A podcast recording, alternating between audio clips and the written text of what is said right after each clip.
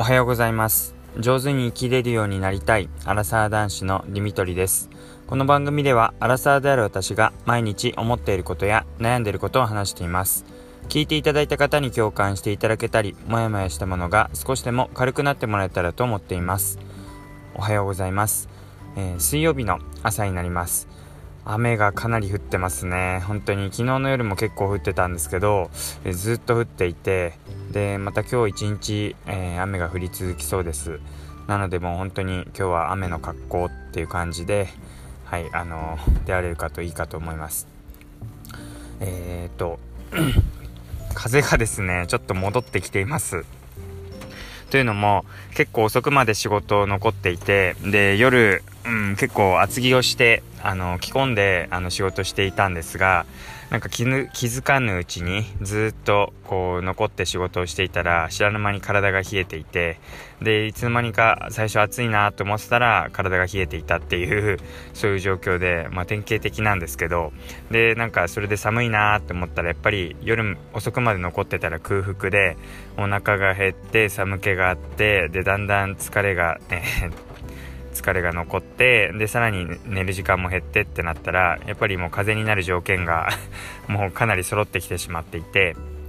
うんまあ、それでもまだあのかなり悪い状態ではないっていうか声は出ているんでいいんですけどやっぱりこういう生活続けていくとそれは風邪ひくよなって体調悪くなるよなっていう感じですなのでうんちょっと年末までとりあえず持ってほしいなってとこなんですがまあとはいえこうまたえー、年末になるとプライベートの方で、えー、奥さんの、えー、まあ、妊娠が、え本当にかなり直前まで来ているっていうか あの年末、え出産予定でもあるのでそうすると、はい、年末年始あたりこっちの、え赤ちゃんの方でも、えー、いろいろやっていかなきゃいけないなっていうとこもあるので、はい、あんまりそうですね。結局詰め込みすぎないっていうところですかね、うん、あの昨日もこうなんとか仕事を得ようと思ったんですけどはいあのー結局一日通して仕事やっていく中でだんだん思考力っていうか思考速度っていうんですか？考えるなんか能力っていうのはもうどんどんスピードが落ちてってそりゃずっと100%の普段の力は出せないですよね。でだんだんやっぱ体力っていうか自分の中で思考する力っていうのが 衰えていく中ででもこう仕事をやりたいっていうとやっぱ効率はどんどん落ちてってしまうのでただただ本当に自利品っていうか時間は長く取るけど自分の効率的には悪くなっていくので、まあ、残れば残るほどそれは悪くなってその分仕事終わらないってなってくよなっていう昨日は本当に悪循環な一日でした。なので、まあ、自分の中で、まあ、どっかでこう時間ですかね体力的にも、えー、時間的にも、まあ、どっかでこう終わってないとしてもこう踏ん切りっていうか あのリミットを作ってでもう次にもう次の日頑張るっていう感じでやっていかないと、まあ、このままだとどんどん体調悪くなっていくしあのどんどん自分の気持ち的にもまだ終わらないダメだっていう風になっちゃう。で、うん、そうならないようにまあ、自分ができる限りのことを今日はどこまでやろうって決めてからやっていこうかなというふうに思っています。でえっと昨日あの面白いことっていうかこれこういうこと絶対他の人もあるよなって思ったんですけどあの仕事中にマスクのその耳にかける紐があの私今普通のなんか使い捨て用の不織不織布のマスクを使ってるんですけどそのマスクがですねあの弾け飛びまして ありますか皆さんも。あのこれ実は2回目なんですけどあの使い捨て用の不織布のマスクがこう切れちゃってで片方の耳は引っかかってるけど片方はあの弾け飛んじゃってあのかけられないみたいな状況になりました。であのこういう状態になっちゃうと例えば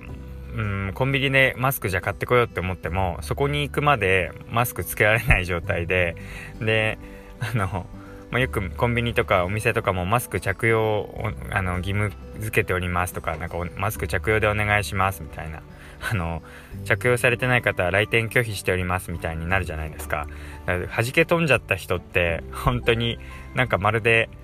安全地帯がなくなったっていうか自分の居場所が一気になくなるんだなって思ってあのすごい滑稽だなって思いました。あのプチンって切れてしまったんですけど、あの、そしたらもう耳かけられようがないので、手で押さえるしかなくって、あの、片方の耳を押さえてたんですけど、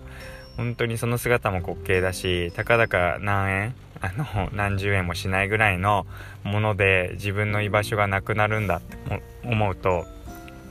本当になんか面白くて、で、まあ、前回、あの、自分はあの、そういうことがあってもう急遽あの自分で穴を開けるっていうか、まあ、自分のシャーペンでちょっと、えー、マスクの端っこにこう何て言うんですかね模様っていうか跡がついているので、まあ、そこの1個をちょっと大きく広げてあげて ほんと器用にあの必死ですからあの紐を通してであのなんとか結んであの、まあ、耳にかけない状態にしてで急いで予備用のマスクを取るってことをやりました。で昨日はあのたまたま近くにあのもう一つ予備用のマスクがあったので、まあ、それをつけてあの事なきを得たんですけど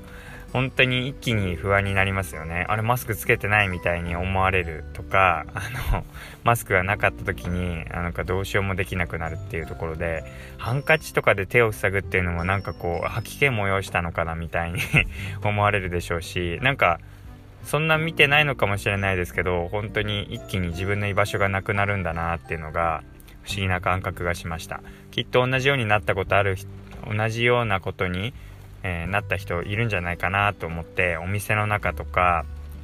まあ、電車とか公共の交通機関でそういう風になると本当に自分で指輪も持ってなかった場合慌てるだろうなと思ってはいあの だからそういう意味で指輪のマスクってあのいつ弾け飛ぶかも分かんないんでもっと置いた方が安心なのかもなーなんてことを思ったりしました。はい、ということで今日は何か面白いことがあったので、えー、そのことを話ししました、えー、最後まで聞いていただいてありがとうございます。ではまたお会いしましょう。